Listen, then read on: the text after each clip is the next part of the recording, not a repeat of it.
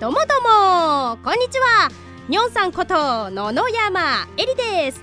第49回目のにょんさんの独断と偏見へようこそ。いつも来てくださる方ありがとうございます。ちょっと噛んだ。たまたまフラッとポチッとしてくださったあなたありがとうございます。ご縁に感謝でございます。この番組ではにょんさんの独断と偏見によるおすすめ映画や映画の感想なんかをお話しするという趣味丸出しの番組でございます。そしてそれが皆さんの映画選びの参考になれば幸いでございます。スルスルスルにょんさんの独断と偏見は更新できる土曜日19時に更新しております。YouTube またはポッドキャストで公開しておりますので聞きやすい方からぜひ聞いてくださいね。さて49回目はこちら「ノープ」という映画をご紹介します。今回はどんな作品なんでしょうかね。さあそれでは行ってみよう。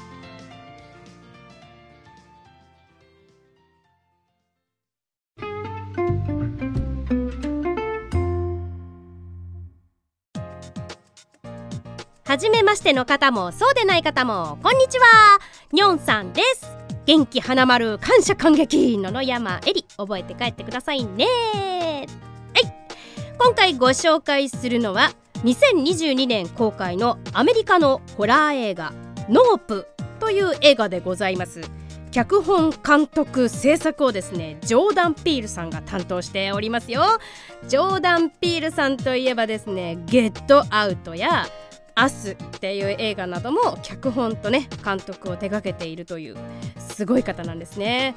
アスもね結構な衝撃作でありました。で今回主演にはですねゲットアウトでも主演を務めていたダニエル・カルーヤさんがまた主演をしております。彼もね俳優であり脚本家でもある方です。そしてその妹役にはキキ・パーマーさんが登場しております。彼女はこの映画で助演女優賞を受賞しております。そしてですねスティーブン・ユアンさんも出てるんですよね。あの皆さんが知っているところで言うと多分「ウォーキング・デッド」が有名かなと思います。このドラマシリーズにもね出演している韓国系アメリカ人の方ですね。では簡単なあらすじをご紹介しましょう。田舎町で牧場経営をしている OJ は空から降ってきた異物によって父親を突然失ってしまう。その際空で一瞬だけ目撃した謎の物体が忘れられずにいた。その話を聞いた妹のエメラルドは OJ が見たという飛行物体を撮影してバズらせて金儲けをしようと目論んだ。監視カメラをセッティングして飛行物体の撮影に挑むがそこには想像を超えたものが現れるのだった。という感じですかね。本編は130分と結構長めの映画でございました。序盤はねちょっと中だるみというか物語をつかみきれず飽き始めちゃうような感じも若干あるんですが後半の畳みかけはもう見応えがあって見事でしたね。でですね正直な感想を言ってしまうと混在する伏線に正直ちょっと戸惑ったかなと思います。っていうのもあのこの監督のね特有の脚本なんですよそれって「アスっていう映画でもそうだったんですけどかなりぶっ飛んでて奇想天外というかね目の付けどころが結構面白い監督さんなんですよ。で以前ねニョンさんはあの未確認飛行物体とかそういう類も結構好きだよみたいなお話をねさせてもらったので今回はそれを踏まえてのこの作品をチョイスしたわけなんですね。作中で説明もねされているんですけど UFO と UAP の違いっていうのが出てきます皆さんご存知なのは UFO っていうのは未確認飛行物体っていうのをね知ってると思うんですけど UAP ってあんまり耳なじみしないと思うんですけど UAP っていうのは未確認飛行現象のことを言っているんですね。あのこのことも本編で触れているのでわかると思います。であの130分と長いと言ったんですが内容は至ってシンプルで UFO を目撃した兄弟がそれを映像になんとか収めようとしたっていう分かりやすい作品なんですがジョーダン監督はそんな簡単な筋書きにですね社会問題をぶっ込んでくるっていうまあさすがの脚本なんですね。ゲットアウトではですね1作目。1作目のゲットアウトでは人種差別をテーマにしていてアスでは格差社会をテーマにしているんです。で今回はスペクタルまあ見せ物としての搾取。これがテーマになっているんです。でジョーダン監督はあのスティーブン・スピルバーグ監督をすごいリスペクトしててスピルバーグ監督の「ジョーズ」っていうサメの映画がありますよね。あの海の恐怖をなんと空でやりたいっていうことを言ってこの「ノープ」という作品を作ったとインタビューで語っています。そしてねこの作品は結構ホラーと言っているんですが一番のホラーシーンっていうのはねジュープが子供の頃子役の頃に体験したおぞましい事件。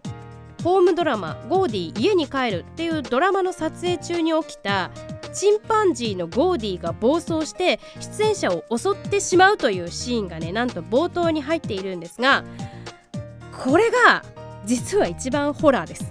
めちゃくちゃ怖いと思うんですねこの描写。もうなんだろう。とにかくねショッキングなのよ。まあなんだろうこのゴーディーがちょっと合成感というか CG 感があるはあるんですけど冒頭のショッキングシーンとしてはですねかなりつかみはバッチリかなという感じなんですね。後にねジュープ本人が解説してくれるのでこのドラマに関してはそこで謎が解けると思います。で何がすごいって実はこの事件本当に起こったことがモデルになっているんですね。2009年にトラビスというチンパンジーがいましてこのチンパンジーが飼い主の友人の女性の顔をね噛みちぎって引き裂いたんですよ。それをその後警察が射殺しているっていうそのチンパンジーをね。この事件があって被害女性が帽子をかぶって顔をベールで隠した状態でインタビューに応じている映像が実際に出回っていましてまあその様子を本編でも再現されてて登場しています。もうね結構な衝撃なんですよね。その映像を探すと出てくると思うんでぜひそちらも見てみてほしいと思います。あの情報量がね多すぎなんですよこの映画。一つの映画として1回見ただけでは割と意味不明というかえー、みたいに思っちゃう方が多いかもしれない。で人種差別のことに関してもかなり皮肉を込めながら冒頭のエメラルドのね自己紹介で説明されてたりするぐらいなんですよ。はい。なんだろうな。もうもっともっとなんか解説をしたいと思いますので後半はもうちょっと深く解説できればなと思います。では後半もよろしく!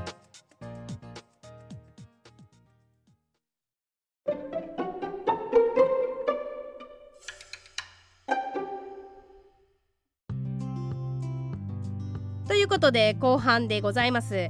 後半はもう少しね解説をしていこうかなと思います。映画の冒頭にですねとても印象的な旧約聖書の一文が記載されているんです。まあまあまあこれがね今回のテーマなんですよ。まあなんて親切なんでしょうっていうところです。テーマがね最初に文章として記されていますがね。ナホム書というね第3章6節を引用しております。私はあなたに汚物をかけあなたを恥ずかしめあなたを見せ物とすると出てきています。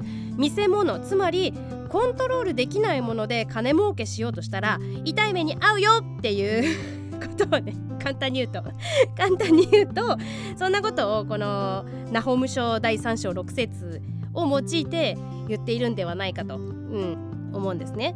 でジョーダン監督は「アス」っていう映画でも旧約聖書を引用していますよね。そのうちなんかね明日もご紹介しようかなと思っております。すごいよくできてるんでね。はい。でこっちの本編に戻っていきますと劇中で OJ がね意味深に言葉にしている最悪の奇跡っていうフレーズが確かキャッチコピーにもなってたと思うんですけどこの最悪の奇跡っていうフレーズも本編でかなりいろいろなことにリンクさせているんですよ。この伏線もとにかく多い。多いのよ。あのー、なんだろう。父親を殺したのは空から降ってきた五線と効果なんですよ。でその五線と効果を捨てられずずっと保管しているんですけれども、まあ、こんなありえない事態こんなありえない事態がしかもなんか最悪じゃないですか。5%効果でね最悪でだけど奇跡のような瞬間だったわけ。なんか右目に直撃して頭部に残ったんですねその5セントが。なんかこんなん普通に考えたらどれぐらいの確率よっていうだからほんと最悪の奇跡っていうことなんですよ。でなんかこの5セントってところも意味がありそうだなと思ったんですけどなんだろう。昔の映画とかつまり見せ物の初期料金みたいのが5セントだったとかそういうことにつながっているのかなとも思うんですね。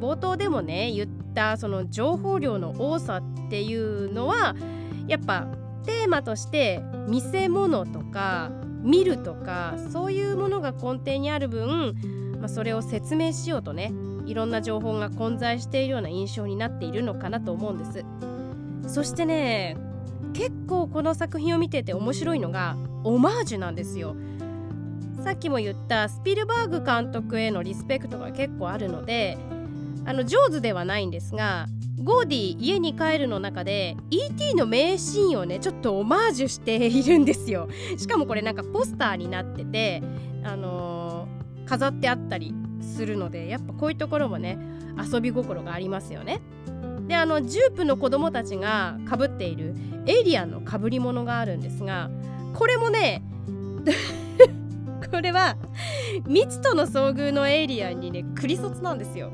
もうまんまじゃねえかっていうね、うん、なんかそういうところも遊び心がある。そしてこれは知ってる人は興奮するんだけどアニメの「アキラ」ってあるじゃないですか。あのバイクのねアニメ。あの名シーンのオマージュがあります。これ多分ファンにはねおーってなるシーンだと思うんですよ。まあ私はねすぐ分かったんですけど これはっていう。はい。でエンドロールでも結構なんか印象的に出てきたカラーすごいビビットカラーみたいなのがエンディングにねバンバンって出てくるんですがこれもきっと意味があると思うんです。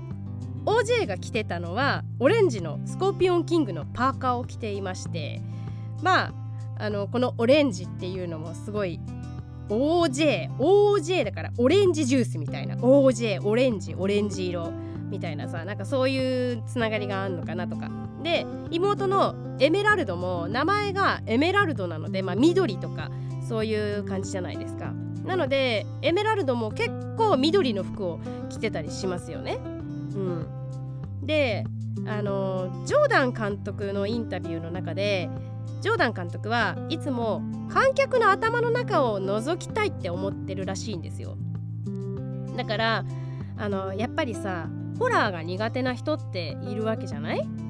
でホラーが苦手な方はもうノープノープ無理無理みたいな感じで言う人がね結構いると思うけど僕はねそれを知った上で君の席は用意したから見においでっていう風に言ってるんですよ。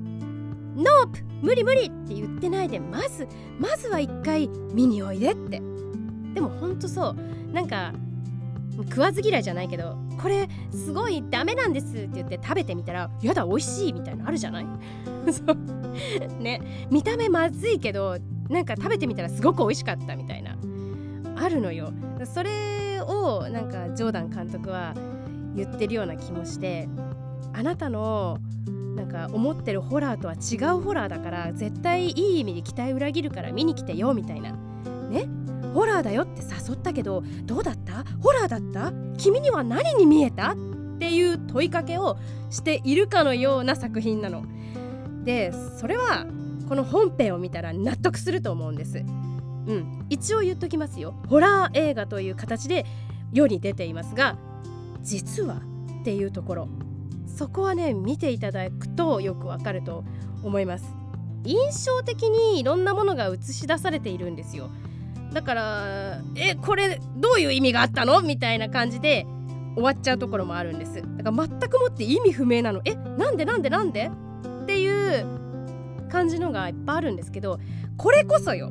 これこそがそのキャッチフレーズになっている単なる偶然なんだけど最悪の奇跡だったと言わんばかりの演出なんじゃないかなと思うんです。うん、なんかあのさっきも言ったゴーディ家に帰るでもそのゴーディが暴れた後にすごい印象的に青い靴が立ってるんですよ。直立不動で。びくともしない。そうびくともしないこの靴が後に展示物として展示されているんですよ。なぜこの青い靴をわざわざ展示したのか。っていうところ。これはやっぱ最悪の事件の中で奇跡的になぜか立ってた青い靴。っていう最悪の奇跡っていうので結びついて展示されてたんじゃないかなっていう、まあ、とにかくメッセージ性のみなんです。メッセージ性が強い作品なんですね、まあ、この監督特有で明日も全然先が読めなかったしゲットアウトなんかも結構衝撃だったんです。でね、まあ、この作品の中で学んだ教訓何を学んだかというと、まあ、むやみやたらに目を合わせちゃダメよということ。あのさ野生動物と目が合うと襲われますからね本当に。野生動物っていうのは視線を感じるイコール命を狙われていると思うことなのでもうやられる前にやってやるみたいなところがあるので襲ってきますよ。なので むやみやたらに野生動物と目を合わせるのはやめましょうということですよ。うん。なんかゴーディー家に帰るで唯一助かったその幼きジュープなんですがなんで助かったかっていうとテーブルクロスがあってそのテーブルクロスがちょっと透けてるねクロスなので直接ゴーディーとは目が合わなかったんですよだから助かったんじゃないかなっていう気もします。うん、であの個人的に一番謎だったのは EV バイクに乗って突っ込んできた人。なんか YouTuber みたいな人が突っ込んでくるんですけどあの人一体何だったんだっていう風にすごい思ったんですけど後から考えたらああそっかアキラのオマージュのためだけに登場したとしか思えない。あのバイクをとにかく置いてこうみたいな。もう。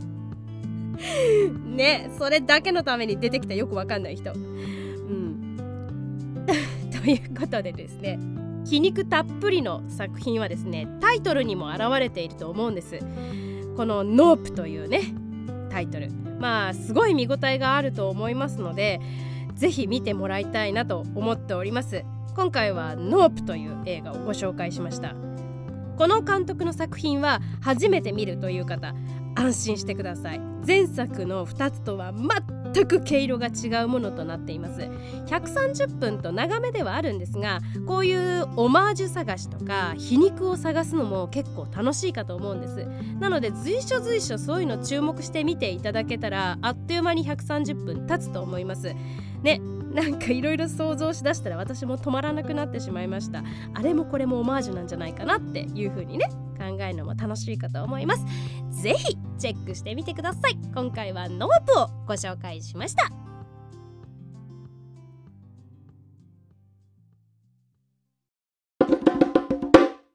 Oh, thank you. はいここまでのご視聴ありがとうございました。ちょっと雑貨甘噛みしたでな今な、うん、まあきっともっとね深い意味を持った作品なんでしょうけどなんだろう読みがあんまり深くなくてすいません。まあでもこういうの考えるのもねねはほらねねちょっと甘噛みしてるよね。というのもこれ同じこと今2回目なんですよ。さっきなんか消えちゃって。すいません。はい。まあいろいろ考えるのが面白い作品ということでした。はい今回はここまで。いつもありがとうございます。いいねやチャンネル登録も気に入ってもらえたらぜひしてくださると嬉しいです。とても励みになっています。また次回の更新までのお別れでございます。なんと次回は50回ということで続いてますね。はいまたぜひよろしくお願いします。お相手はにょんさんこと野々山えりでした。またね